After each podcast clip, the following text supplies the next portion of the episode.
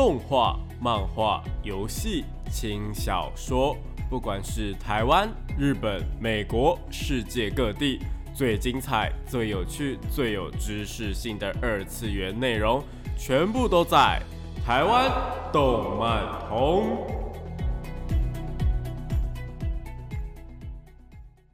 嗨，大家晚上好啊！欢迎来到台湾通班通二点零的节目现场，这里是复兴广播电台台北、台中、高雄 M 五九四，台中 FM 一零七点八，我是你们主持人电波 B B，可以叫 B B 就好哦。脸书搜寻动漫宅男 B B 就可以找到我以及相关的节目资讯。那今天呢，我们要聊些什么话题呢？今天呢，我们要来聊聊的是呢，推特上面呢也有几个呃，我觉得还蛮有趣的话题啊，就是日本那边呢最近真的是多了蛮多有趣的话题哦，不管是留言啊，或者是呃一些 UP 主他们就是会去讲一些东西等等的，我都觉得还蛮有趣的。然后今天主要的话呢，会先从一个呃，就是。大家不知道有没有听过那个坏小姐，就是那种反派大小姐、反派千金的这个设定，在最近的漫画啊，或是在不管是日本漫画或是韩国漫画，都还蛮流行的。然后有被改编成动画嘛？那这个反派千金的一个设定啊，在女性向游戏的反派千金的一个设定啊，后来被很多的网友吐槽说，哎，其实，在女性向游戏里面几乎是没有这样子的角色的。然后就让我开始想说，哎。好像真的是诶，就是在玩的那种女性向游戏里面啊，普遍来讲的话，好像真的没有这种有呃角色存在啦。所以呢，我们今天呢会先从呃女性向游戏这个东西先去做探讨，然后呢再来聊聊说，哎，到底有没有这样的角色喽？啊，那话不多说，马上进入到我们的节目内容吧。朋友或小孩在聊动漫，却总是听不懂他们在说什么吗？想要加入动漫产业，却不知道从哪里开始吗？如果你有以上的困扰的话，答案全部都在动漫产业线哦。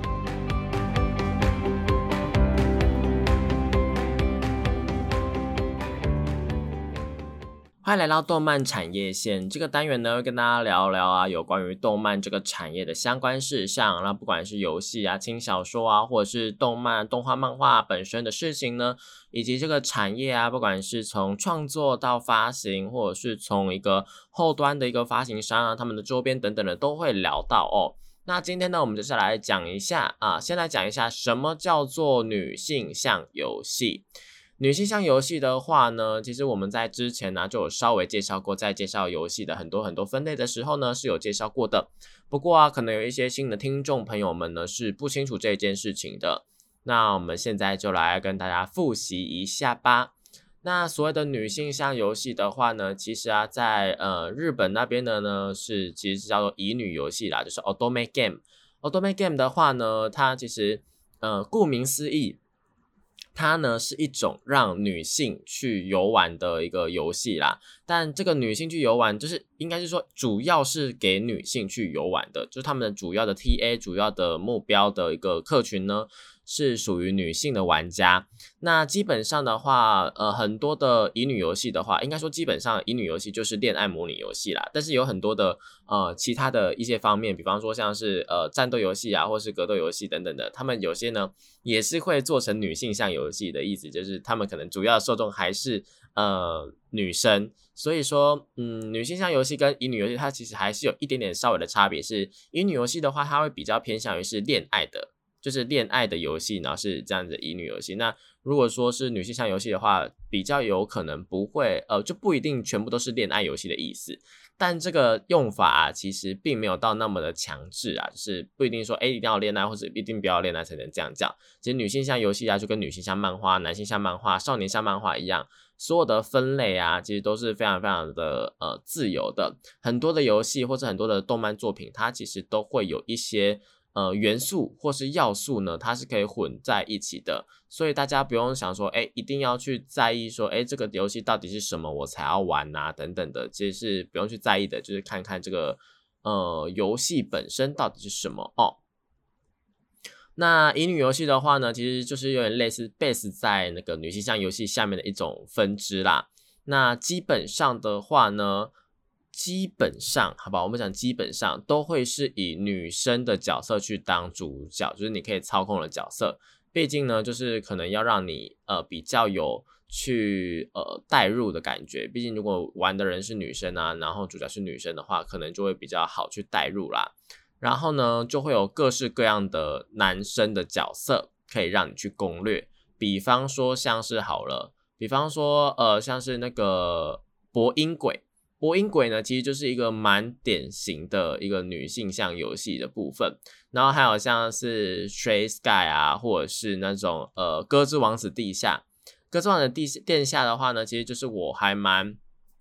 还蛮也算是比较熟悉的一个呃作品啦，因为它改编成动画之后，其实还蛮受欢迎的。当然，播音鬼也有改编成动画啦。那除了这两个比较知名的之外，其实有很多很多很多的一些。呃，现在的那种音乐手游啊，然后有一堆，呃，应该说能够操控的角色都是男生的那一种，就是你可以换的卡牌啊，什么什么都是男生那一种。其实啊，也是某一部分来讲的话，也算是一种乙女游戏啦，它不是女性向游戏这样子，基本上是女性向游戏，但是是不是乙女游戏，这个我们先不做探讨，好不好？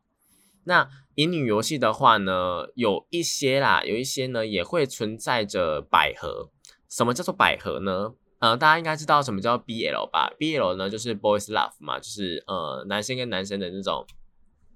恋爱的情节。那百合的话呢，则是反过来，就是女生跟女生的一些恋爱情节这样子。所以在一部分的那个乙女游戏里面呢，也是存在着女性的角色，然后是你可以去攻略的。就等于说呢，你的一个性向是自由的啦，你可以选择这一条路线，也可以选择那一条路线。那基本上所有的乙女游戏，我觉得。比较大的点的话呢，都是他们会比较好看，男生真的会比较好看。就那些男性角色，他们通常都比较美型一点点，又或者是他们一种固定的，也不是固定的，就是比较偏向于是怎么样的一个画风。那当然还是看每一个设计的人的一个以及那个角色原案到底是怎么样啦。然后呢，故事跟音乐啊，通常都还蛮棒的。那世界上的第一款女性向游戏的话呢，叫做《安琪丽可》。它呢，其实是在蛮久之前，在我出生之前，在一九九四年就已经发行了。那当时的话呢，其实算是一个开创性的一个发售，因为在那个年代啊，我们刚刚讲的是第一款嘛，就那个年代的话，其实几乎所有的游戏都是做给男生玩的。因为做给男生玩，就是可能以前的大人呐，都会有一个固定的印象，就是哎。这种游戏机啊是男生玩的，那呃女生呢就应该要去玩洋娃娃啊，或是玩那种扮家家酒，有没有这种刻板的印象？但是在那个年代啊，他们就是这个光荣会社呢，就是直接做了这一款安琪丽可，然后呢，呃，算是历史上第一款呢以女性为目标的一个游戏啦，然后就获得了非常非常非常非常多的人的一个称赞跟好评，然后就是在历史上面有一个地位。算是呢，在乙女游戏里面呢，是一个地位蛮重的一个游戏啊，但可能大家也不会想要去玩，因为毕竟是一九九四年的游戏了，是一个呃画风放在现在来看的话，可能会想说，哎哎要玩吗的那种感觉的那种游戏啦。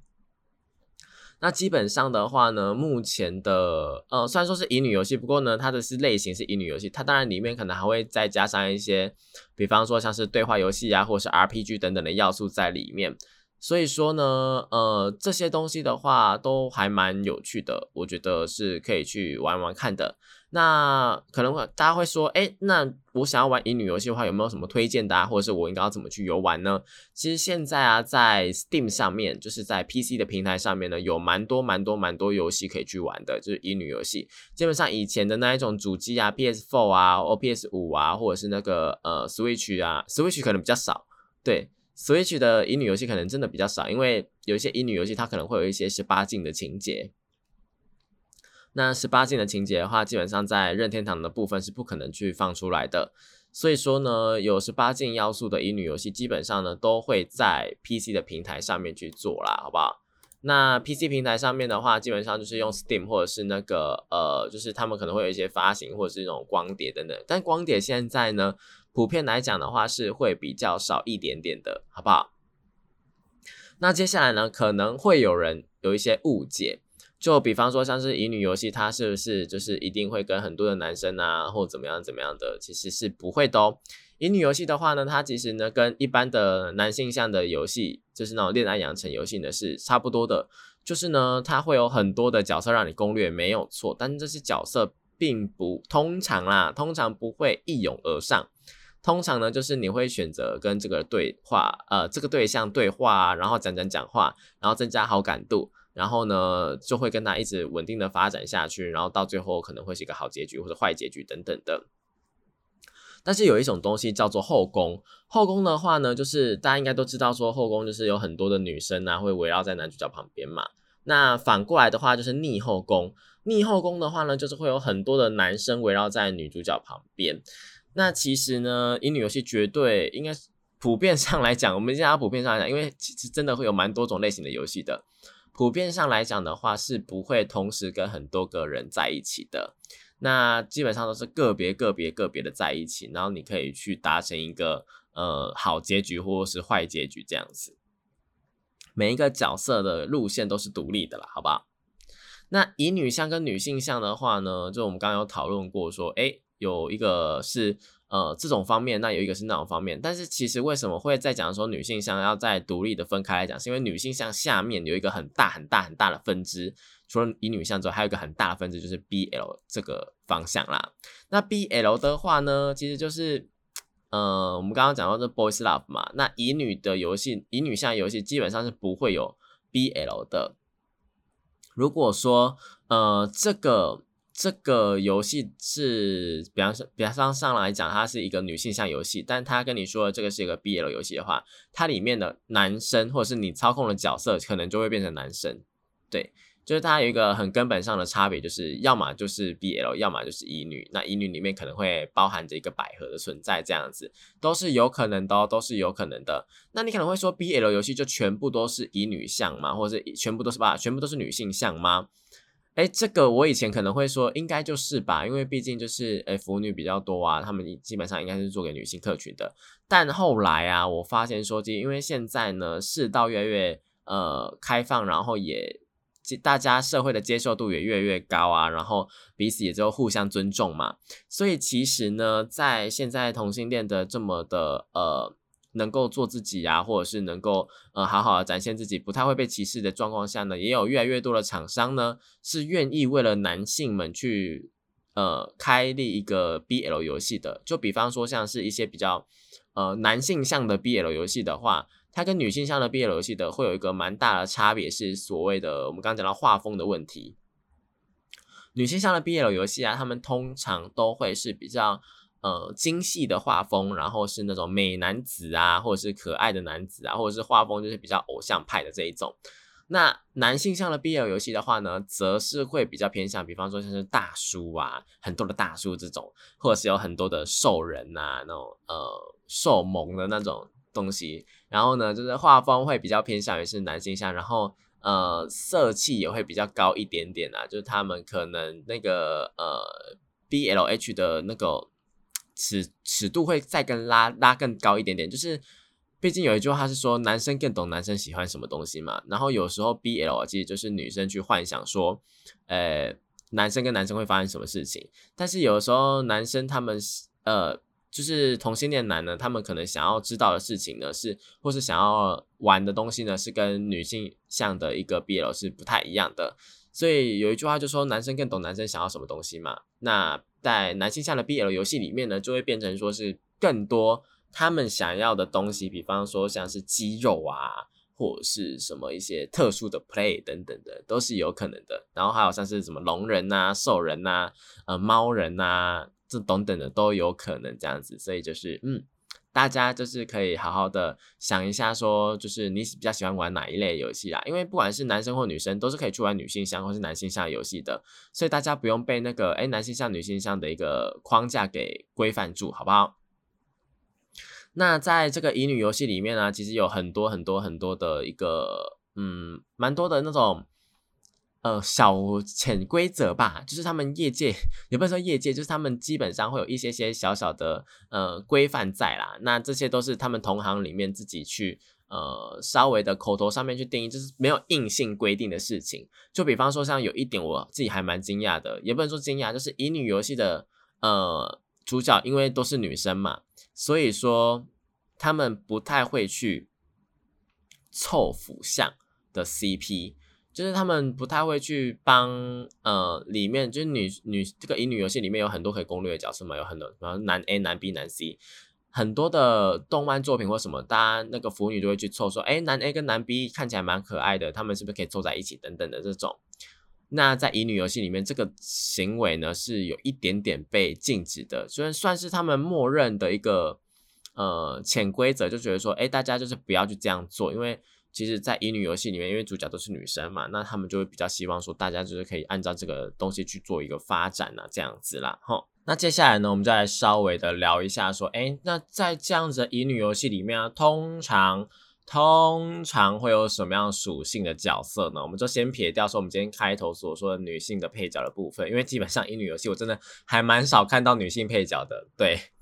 通常看到女性配角就是那一两个设定而已，对，但没关系，好吧，我们就是先来聊聊看，哎，乙女游戏里面到底有哪一些角色呢？首先呢，乙女游戏里面，我最常、最常、最常，应该说所有的恋爱游戏里面啊，最常碰到的就是所谓的青梅竹马。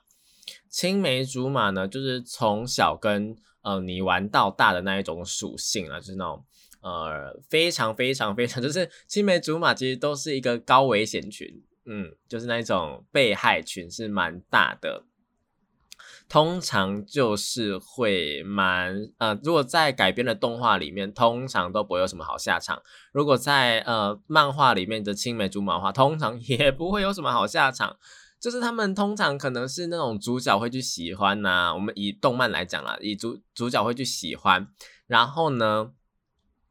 在呃他们可能呃，但是这个青梅竹马可能就是没有喜欢。没有喜欢他，或者就是喜欢他，但不讲，就是有点欲拒还迎的感觉。然后这时候就会添降另外一个女主角或是男主角，然后就是会直接把主角给吸引走，然后到最后就是变成再抢啊，然后又会输掉的这种属性。所以就青梅竹马其实是一个蛮受害的一个属性啊。但我自己个人觉得说，青梅竹马一直都是我自己本身还蛮向往的一种属性。不过很可惜的是，青梅竹马，你从出生到现在，你可能已经活到大学啊，或者啊，不是你到高中，你就差不多知道说你自己有没有青梅竹马了吧？因为应该说你到国中就知道自己有没有青梅竹马了吧？因为就是要从小一起玩到大的一个伙伴嘛。那我觉得那个伙伴的一个概念，应该就是到呃国小为止。所以说，你到国中的时候，你应该就知道自己有没有青梅竹马。那如果没有的话，你这辈子就是不可能的，就只能真的是去投胎才能会有青梅竹马了，好不好？就是青梅竹马这个东西都是比较比较难以去哦掌握的啦，你的人生没有办法去掌握。那在游戏里面的话，当然就 OK 啦。那他们的一个青梅竹马的个性啊，或是那种属性的话，通常就是青梅竹马，再加上那种男生的话，通常会比较温柔，然后会比较有元气，就那种。呃，要么就是运动运动型男，要么就是那一种哎，很很很温柔的大哥哥那种感觉，然后不然就是哎，很很就是很陪伴在你身边，就是不管怎么样都是比较属于陪伴类型的一个性格啦。就他可以在主角旁边很久很久很久，但是都没有跟主角讲说哎为什么这样子。那通常的话呢，他们比较不会互相有好感，在一开始的时候。那比较不会互相有好感的状态下面的话呢？为什么？是因为他们已经很熟了嘛？大家也知道，很熟很熟的人，通常是呃不太会去有恋爱的情愫啊，或是会想要在一起的。就除非说会有一些呃，就在乙女游戏里面，就一定会安排一些事件，然后让你们去共同的解决，或者是就会发生一些事情。比方说像是呃男主角。呃，不嘛，就是男配角这个青梅竹马，他的爸爸妈妈可能发生了什么事情，然后女主角过去安慰他，然后他们家狗狗怎么样了，然后女主角去安慰他，怎么都是安慰他，反正就是呢会发生一些事情，然后让男呃男生觉得很感动啊，然后好感度上升，然后女生也慢慢的从这边然后发现说，哎，这其实这个男生好像也蛮不错的，然后两个人呢就越走越近，越走越近，然后最后在一起这样子啦。对，通常是这种剧情，那。还有另外一种的话，是我自己 个人会比较喜欢的一个部分，它其实有一点点像是，嗯，那种，也就是天降竹马啦。天降竹马的意思就是说，哎，他是突然就。从呃，也不能说别的世界线，突然就从呃别的地方就掉下来了。哎，我是你的青梅竹马哦，这种概念。然后你你这个主角可能已经失忆了，然后就是不知道说，哎，为什么我这个青梅竹马那种概念，你知道吗？那这个的话，其实就跟天降的女主角、天降男主角是一样的道理啦。那我自己觉得说，这种天降系的都，我自己都还蛮喜欢的。的原因，是因为他们一定有什么隐情。那比方说像是还蛮有名的一个漫画叫《位恋》嘛，《位恋》的话，它其实就是有一点有一点点像是天降天各种天降来天降去的，然后就是变成说，哎，我是你的谁谁谁啊，我是你的谁谁谁啊，那我们都有关系，互相都有关系那种感觉，然后每个人都有钥匙，那种，哎，到底是怎么一回事？总而言之，青梅竹马呢是一个我觉得是属性非常非常多元的一个部分啦。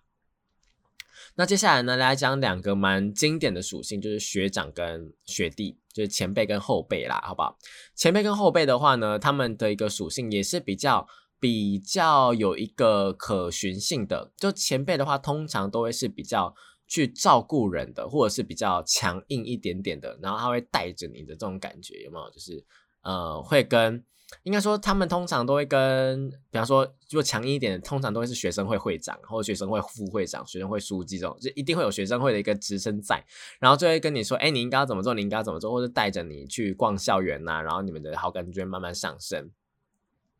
那如果是学弟的话，就后辈的话呢，就会比较是反过来的。那他们通常呢，都会是比较你需要去照顾的，就是比较腼腆一点点，比较内向一点点的，然后你需要去照顾。那有可能他们是一种比较偏向于是配角的角色，也是有的。因为学弟通常你要去攻略的话，我我记得学弟类型的，好像如果是这种温柔啊、弱气属性的，好像比较不会在乙女游戏里面出现。好像如果是学弟的话，可能通常还是会比较有一点强硬啊，或者是元气一点点的一个属性啦。所以说呢，这个其实也是百百种，但是学长跟学弟这种前辈后辈跟那个青梅竹马这三种了，是一定一定一定会在每一款的乙女游戏里面出现的。我真的觉得非常非常奇妙，好不好？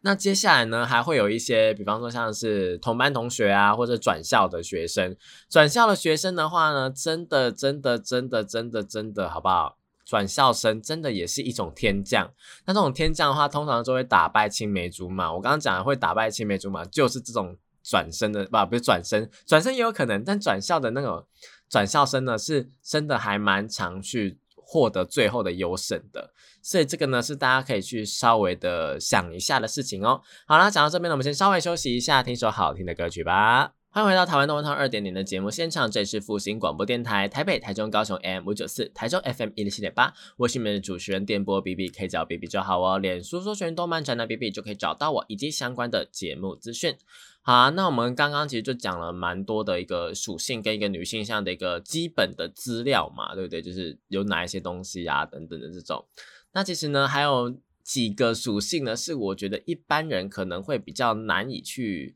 接受的。呃，比较难以去接受，应该就一个啦。但是还有其他一个属性是我自己比较少接触的，那就是所谓的御兄跟所谓的熟男呐。那其实御兄跟熟男的话呢，他们就是会比呃女主角呢还要在年龄还要再高蛮多的。一般来讲的话，可能如果是校园番这种那种校园类型的游戏的话呢，可能会是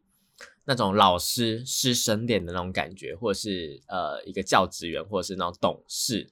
然后呢，在就在外面的话，可能会是总裁呀之类的这种，那就是一个比较，嗯，you know，就是比较 man 一点点呐，然后就是年龄层更高的那种感觉。那通常啦，这些人的话呢，通常都是所谓比较理性一点点的，然后比较成熟一点的，会带给女主角一个不同的感觉。但这只是通常，因为有蛮多的那种霸道总裁嘛，霸道总裁他可能其他。呃，骨子里面可能就是他可能有童年创伤啊，然后很喜欢玩游，呃，玩一些东西啊，然后呃比较幼稚一点点的也有这种这种总裁也是有的，所以大家就是不用说太去限制这种类型啦。那除了御兄跟熟男这种比较偏年纪大的之外呢，还有比较偏向于是呃难以接受的这种暴力的小混混的那一种。这个小混混呢，不是说那种可爱的小混混，就是那种，哎，我对女主角就很专一，然后我就是那种小混混呐，然后就是那种呃金发，然后会可能会讲一些很难听的话，但是其实是还很很义气的那一种，有没有？然后就是很很爱护女主角那种，不是哦，不是哦，我说的这种暴力型的呢，是真的真的真的真的会去对那那个主角暴力的那一种类型。因为对主角暴力那种类型呢，是某一部分人，比方说像是玩 SM 啊，或者是什么，就是 BDSM 那一种口味比较重的玩家们会去喜欢的这种，哎，喜欢被打或者喜欢被虐待这种，呃，我当然就是尊重了，就是人人人百百种嘛，那兴趣也百百种，所以如果你喜欢这个类型的话呢，其实也是有这类型的游戏是可以去找到的。然后这种暴力型的话呢，就普遍来讲的话，还是接受度大家的接受度还是比较低一点点的，所以通常这类型的角色呢，都会放在一个有可能在一般乙女游戏里面也会有，但它都会放在隐藏路线啊，或者怎么样的，这个是大家可以去稍微注意一点的，好不好？那除此之外呢，还有一个属性啊，是呃我的一个友人呢跟我说的，那是我自己会比较介意的一种属性，就是所谓的哥哥跟弟弟啦。那哥哥跟弟弟的话呢，这个就会分成两类，一个是有血缘关系的，另外一个呢是没有血缘关系的。那我先来讲一下，没有血缘关系的话呢，通常就是所谓的义兄嘛，或是所谓的再婚兄弟嘛。那这种义兄或者再婚的这种啊，我觉得呢还比较能够接受，就是他们比较没有血缘关系嘛，应该说他们就是没有血缘关系。所以没有血缘关系的状况下面呢，如果真的去做结婚的动作或者怎么样的，我真的觉得还好还好，因为就以一个现代社会的价值观来看的话是 OK 的，没有问题啦。但是你说是那种亲哥哥的话呢，亲哥哥我就会觉得说，或者亲弟弟，我就会觉得说有一点点的让人家会觉得要确定呢，要确定要这样子做，诶就是可能在呃。古时候一些那种宫廷啊，或者什么王朝啊，我觉得 OK 没问题，就是那个年代那个。而现在这个年代，如果你把它放进来的话，除非那个故事的价值观是这个样子的，就那故事的价值观是 OK 的，或是那个世界观是 OK 的，不然你直接放在现在的社会来看的话，我觉得是蛮让人家难以去。接受的这件事情，但当然呢，有血缘关系里面又分为说可以结婚的远房近亲啊，远房血缘跟呃非常非常近的近亲血缘。我刚刚讲都是近亲血缘呐，那就是还有那种呃，你知道就是同母异父或者是同父异母这种。但是我觉得同父异母跟同母异父只要是很近的，还是我自己个人还是会蛮排斥的啦。但如果是远房，很真的很远很远很远很远很远啊，远到说哎，可能已经。就是他，他好像有那种法律的规定，是有什么五等亲以外还是什么东西的嘛？然后是可以结婚的这种，我就觉得哦，那好像还行这样子。那通常这种哥哥或弟弟的这种情节啊，通常都是要么就是父母再婚。然后把他们带进来，要么就是呢，呃，因为一些缘故，然后就分开很久，然后又聚在一起的。那分开很久聚在一起，通常都是有血缘关系的啦。所以这个或者是呃，有一个蛮虐的很多的剧情，就是最近在不管是连续剧啊、日剧啊、韩剧啊、偶像剧等等都有发生过，就是哎，你们可能在一起很久很久很久，然后后来你们的父母告诉你们，哎，你们其实是有血缘关系的，哦，你们是哪一个亲戚这样子。那就会让人家觉得说，哎，是不是是故意来闹的这种？但也没关系啊，因为这个通常就是最后就会打住。如果是在一般的剧情里面，然后就会呃忍痛，然后去分手啊，或干嘛干嘛的。其实说实在话，如果你们已经交往很久，然后突然被告知说，哎，你们其实是呃亲戚的话，我也会觉得说这个是蛮可惜的一件事情。毕竟你们都已经混熟了嘛。那其实再找一个。下面就要讲一个题外话，很多人呢，呃，不愿意分手，为什么不愿意分手的话，有分成很多种，就是第一个就是你可能你们还有爱嘛，那还有爱，可是。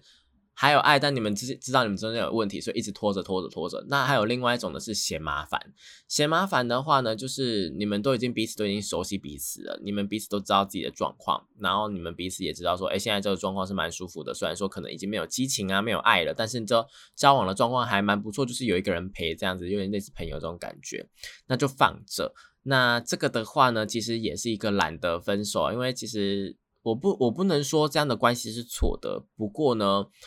一般来讲的话，不太会，最后会不会获得幸福是不太确定的，但也有可能是会获得幸福，就像青梅竹马，他们可能又日久生情一次这样子。所以说呢，这种呃分手不分手啦感情的问题的话呢，基本上就套一句乡民们常讲的感情问题，一律建议分手。就是你们感情出问题的时候，如果你还年轻的话呢，就尽量多换呐，好不好？多换多看看，你才会知道说到底什么才是适合你的。当然呢，如果说你比较不能够接受这种观念或者这种概念的话，你要拖着也是 OK，但是有可能就会变成说是在帮别人养男朋友，或是帮别人啊帮别人养老公，或者帮别人养老婆的那种概念。嗯，所以我觉得大家就是适可而止，就是知道说自己的停损点在哪里，我们设好自己的停损点，每一段感情都有一个停损点在，才能够呢，在失恋啊，或者在前往下一段感情的时候会比较顺遂一点点啊，好不好？或者是就是不谈感情也 OK 啊，毕竟桃花不一定要开嘛，对不对？就你有桃花，你也不一定要开，那你有对象的话，你也不一定要交往。嗯，现在这个社会呢是有很多很多很多种恋爱的形式的，就跟乙女游戏一样，你里面呢有很多的那种角色啊类型啊，可以去做选择。但是你一定要做选择吗？也不一定啊。我们刚刚有提到说，你也可以走百合的路线呐，或者怎么样的。其实乙女游戏上有非常非常非常多不同的事情呢，可以去参考的。那我们刚刚就呃要回到我们开头所说的这个女性向游戏呢，到底有没有这一种？坏人大小姐就是恶意千金这种角色呢，我必须要说哦，我玩过的女性向游戏虽然说没有到很多，但也是至少有十款以上的。那这种这种就是游戏里面，但我玩的都是热门的作品啊。那热门作品里面好像真的真的真的没有这种坏人的角色。我们先不讲是不是大小姐或者千金，坏人的同学或是坏人的那一种。嗯，比较比较比较想要作死的那一种角色，好像真的都没有诶。就通常啦，他们这种就是呃女性向游戏或者是男性向游戏，应该说恋爱游戏好了。恋爱游戏里面呢，通常呃会有的同性角色，我觉得最大最大最大的一个就是青梅竹马的同性。那这青梅竹马的同性呢，通常都会是那种助攻的角色，就比方说，哎。今天今天好烦恼，到底要跟哪一个人出去呢？或者是今天好烦恼，我不知道带什么东西。然后那个青梅竹马就跳出来说：“哎，我觉得你应该要怎么样怎么样怎么样。”然后就一个神助攻这样子的那种角色，就是有点跑龙套，但它有点重要，然后又有点就是起到关键的 point 的那种感觉啦。但你说他是那种恶意的吗？恶意的好像也会有，但那种恶意的话，通常都是会非常非常小，那种小配角，小到不能再小。比方说像是那种。呃，刚刚有提到可能有心理有创伤的一些角色们，他们可能心灵创伤是因为这位女性带到带来的，或者是这位女性呢，她去勾起她这个不幸的回忆，然后女主角来一个解救等等的这种，有可能，有可能，但通常呢，就是这种角色的名字啊或者什么，通常都不会有人记得啦。所以说最近就越来越多这种女性向游戏里面的恶意千金啊，然后来当主角的，就有蛮多人去嗯讲说到底为什么的。因为有蛮多的那个，应该说以前从以前到现在呢，很多的设定的问题是，呃，很多的玩家、很多的读者、很多的观众会去讨论的问题。比方说，像是大家知道中世纪的欧洲是不会有马铃薯跟番茄这件事情的吗？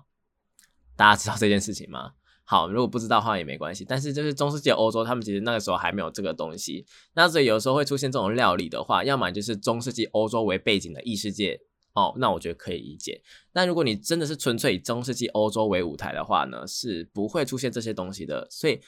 呃，很多时候那个美术组，我们上一集好像有讨论到这个问题，就是美术组的问题。美术组啊，或者是作者啊，在设定上面的考察呢，我们真的是需要好好的去呃审视一下，说，哎，这个年代到底会不会有这样的东西？这个年代到底会不会有这样的行为出现？好不好？那就有那个呃一个推特的。网友呢，就是留言说，他觉得说女性像里面根本不存在的坏人大小姐，这个争议呢，反倒是一个比较大的一个争议啊，就这个话题呢，比那个番茄马铃薯啊还要再更重要一点点。这，然后呢，就看到蛮多的那个日本网友说，嗯，女性向游戏啊，到底存不存在着坏人大小姐呢？那网友们的一个表示的话是，觉得说是因为现在的女性像游戏啊，其实都已经。有比较多的那种少女漫画或是韩剧的元素啦。少女漫画跟韩剧真的很喜欢那种坏人大小姐，或者是坏人坏人女性的角色，尤其是韩剧。你们知道那个这啊，就是那个《黑暗荣耀》嘛，《黑暗荣耀》的那个女生就是她的那个坏反派，就是女生的大 boss 嘛。那其实这个也就是那种坏人大小姐，她才真的是坏人大小姐嘛，《黑暗荣耀》那个才是真正的坏人大小姐。那坏人大小姐真的是。作死到一个不行诶，就是他拿还拿电棒卷啊去烫人家，或者一直在那边压来压去，然后或者骂人呐，然后就是明明就自己就是出轨，然后还就是假装自己没有出轨，然后还反过来责怪对方出轨那种人，这个就是真的是蛮蛮讨人厌的一个女生的角色。但你说如果她其实是有苦衷或什么，然后你把她转身之后，搞不好会变成怎么样呢？其实还哎不一定哦，不一定会怎么样哦。那像女少女漫画的话，也是有这个可能性的。少女漫画也蛮常有这种可能性会出现的，比方说这是什么呃，苦罗咪，大家知道那个只只想告诉你的苦罗咪吗？胡桃，胡桃的话呢，其实他一开始也是属于比较坏人的角色，但因为这种比较青春的走向的，他们最终和解的可能性还是比较高了，所以。苦罗咪他就是到最后呢是没有到变成那样子的，那我也觉得蛮庆幸的，好不好？蛮庆幸，蛮庆幸的。好啦，讲到这边的话，我们先暂时休息一下，听首好听的歌曲吧。欢迎回到台湾动漫通二点零的节目现场，这里是复兴广播电台台北、台中、高雄 M 五九四，台中 FM 一线八，我是你们主持人电波 B B，可以叫 B B 就好哦。脸书搜寻动漫宅男 B B 就可以找到我以及相关的节目资讯。好啦，那这边呢，我们刚刚讲到那个有关于呃坏人千金的部分嘛。那其实坏人千金的话呢，在女性向游戏里面真的是不太会有啦，好不好？因为女性向游戏里面的那我们刚刚提到那种角色啊，通常就是比较龙套一点点的，又或者是又或者是又或者是，呃，女性向游戏里面的人呢，就那种劲敌，会有那种就是跟你抢男主角那一种，也是有可能有。那通常呢，都会是比较厉害一点点的人，就比方说像是呃哪里来的大小姐，但她不是那种坏人的哦，就那种。真的是你会觉得说，哎，你也蛮喜欢这个角色那一种，然后就是也算是好人的那一种，只是说他就是在立场上面跟你不一样，那最后可能会达到和解，就是有点像苦罗米那一种感觉了，好不好？好，那其实其实除他呃，其除了这个之外呢，其实还有一些像是意见是表示说，哎，你就在玩游戏啦，那你玩游戏就会想说，哎，我就是要在里面攻略那一些可口的男性们。那你就在攻略这些男性人，到底为什么要花时间去处理这种恶意千金的部分？所以就会想说，哎，还是不要好了。就是，哎，有些人还会故意去跳过这些剧情，或快速、快速、快速带带带过这种。如果真的有的话，所以说，嗯，这种剧情的话呢，可能在女性向游戏里面比较比较不受青睐，所以渐渐的就越来越少，越来越少，越来越少这样子。那很多的那种女性向游戏为舞台的作品啊，多多少少都混到少女漫画的设定这一点呢，就是在讲说，哎，很多的女性向游戏，比方说像是那个，嗯，最近很蛮长异世界转身作品的坏人大小姐什么东西的这种，其实呢，呃，很多这种坏人大小姐啊，她们基本上呢都是从少女漫画出来的。我们刚刚有讲到。那更早更早之前的话呢，是那种恶劣的女性呢，大部分啊，大部分都是那种比较早期的、早期的那种漫画里面会出现，因为这种恶意大小姐的话，她基本上她是要大小姐。所以就是会在出现在比较中古世纪的那种感觉啦，因为现在的话，现在的那种现代大小姐啊，其实都会比较偏向于是那种傲娇啊，或干嘛干嘛。他们其实要真的要坏也不会坏到哪里，因为现在基本上的话呢，都是属于比较有法律的一个社会嘛。那你要有一个法律的社会，你到底要怎么样去做出一种比较偏激的行为啊，或者比较恐怖的行为，然后让这个剧情精彩起来呢？又不是说像是又要提到《黑暗荣耀》，《黑暗荣耀》里面呢，她的女主角呢，她之所以可以杀人，或是她之所以可以，也不是女主角啦啊，总而言之就是里面的一些女配角，她们之所以可以去吸毒啊，或者可以去杀人，或者是做一些犯法性去做一些伤害罪的事情呢，基本上都是因为他们有一个很可靠的后山的，比方说像是警察的一个背景在啊，或者是呃有那种大财团的背景在啊，就是这种人呢，他们通常不会。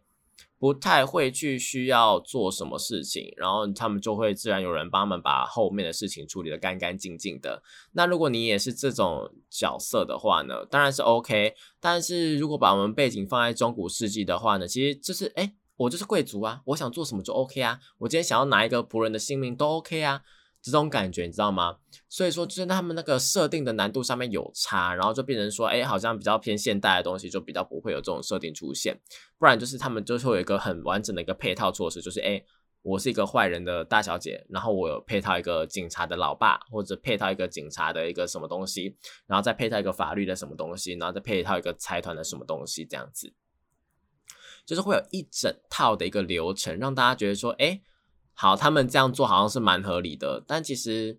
就跟很多的那个社会新闻或者是很多社会案件，跟很多的电影演的一样啦。其实这个这种事情真的是会发生在现实社会的。我们就拿那个韩国之前很有名的那种电影来讲好了，他们不是在那个聋哑人士的，或者是就是那种智能比较低的那个学校里面，然后呢，就是去做了一些作奸犯科的事情，就是他们的校长或他们老师就一起做了很多很多很多龌龊、很不 OK 的事情。那这些东西呢，就是一直没有被发生，或者是就算要发生，也会被压下去啊，然后被被迫签什么和解书啊，干嘛干嘛的。然后是到一直到后面呢，真的是嗯越来越大，越来越大，越来越大之后呢，才终于被爆发出来。但在这个之前呢，已经有多少人是受害者了？这个是我们是需要去思考的，所以说呢，这种事情是真的在法律上，或者是真的在社会上面是层出不穷的，尤其是在落后国家，呃，就像是一些就是比较偏落后的国家，他们其实到现在呢，也没有到法治的那么明理啊，或是什么的。其实台湾现在就是蛮幸福的啦，就是这可能走个几步啊，或者什么干嘛干嘛的，就有很多的店家，然后有警察在巡逻啊，然后有警察局啊。然后呢，还会有一些就是嗯，乡里民，就是各位乡亲们也都是蛮热情的。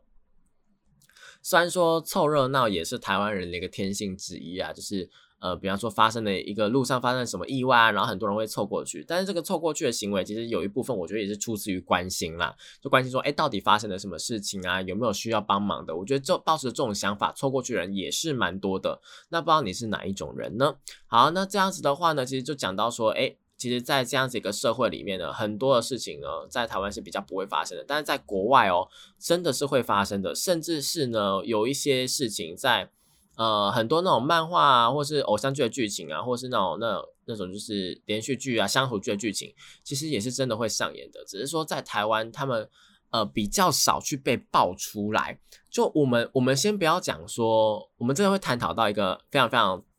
媒体层面的事情，就是大家要知道媒体试读的能力。媒体试读的能力呢，就是说你要去分辨说这个新闻的价值，以及这个新闻的正确与否，或者这个呃新闻它对你来说有没有用处啊，或者这个新闻它的那个哪一个层面是可能记者有加油添醋啊，或者记者他有所谓的呃引爆，就是他可能只有那个讲一部分的事情而已，这样子。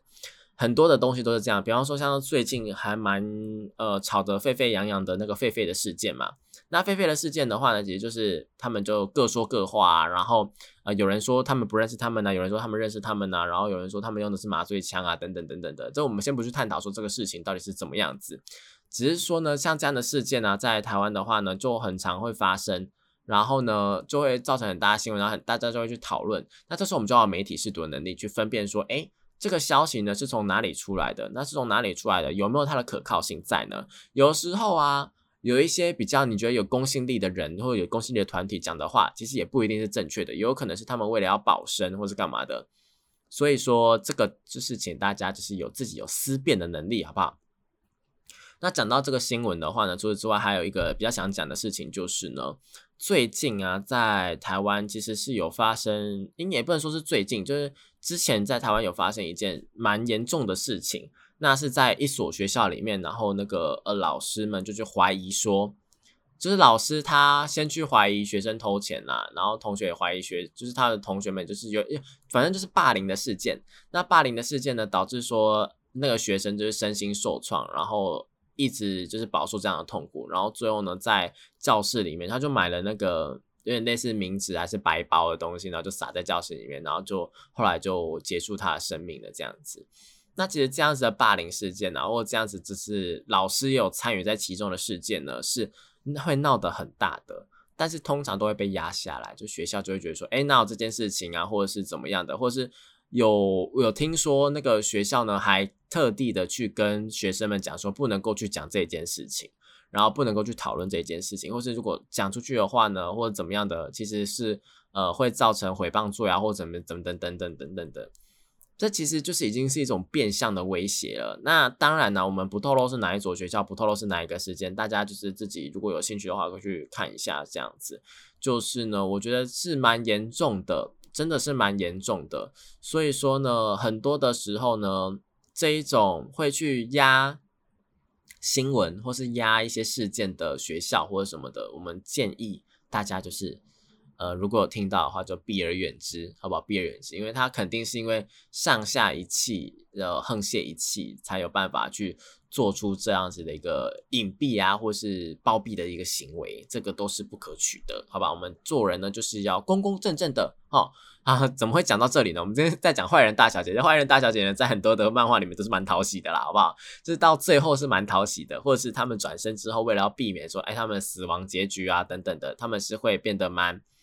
蛮蛮和蔼可亲啊，或是变得蛮棒的，或是因为他们转身就是完全是塞了一个不同的灵魂进来，所以就会变得是嗯，真的是蛮棒的。但有很多的坏人大小姐啊，我最近有在看的，通常啦那种转身或是重生的，也有很多呢是，比方说被误会。被误会的情况下也是蛮多的，所以大家呢不妨可以去思考一下，说自己喜不喜欢这类型的角色，或者喜不喜欢这类型的作品。我自己个人是觉得说，这种这类型的作品啊，不管是复仇起来啊，或者是他们在讨论事情呢，都会那设计的逻辑啊，或是伦理啊，都会变得蛮清晰的。所以我个人还蛮喜欢的。那如果大家也喜欢的话呢，可以去查一下《坏人大小姐》啊，或是《恶意千金》，其实就有很多很多这种类型的作品可以去看了。甚至是有蛮多的那种书店的分类啊，就直接把一个《恶意千金》给摆了出来。所以我觉得大家如果有兴趣的话呢，真的是可以去看起来的，好不好？好了，讲到这边呢，今天的节目也差不多到了尾声了。那如果对于今天的节目内容啊，有任何的想法啊，或者是你有什么想说的，都可以到我的脸书粉丝团或是 IG 留言告诉我哦。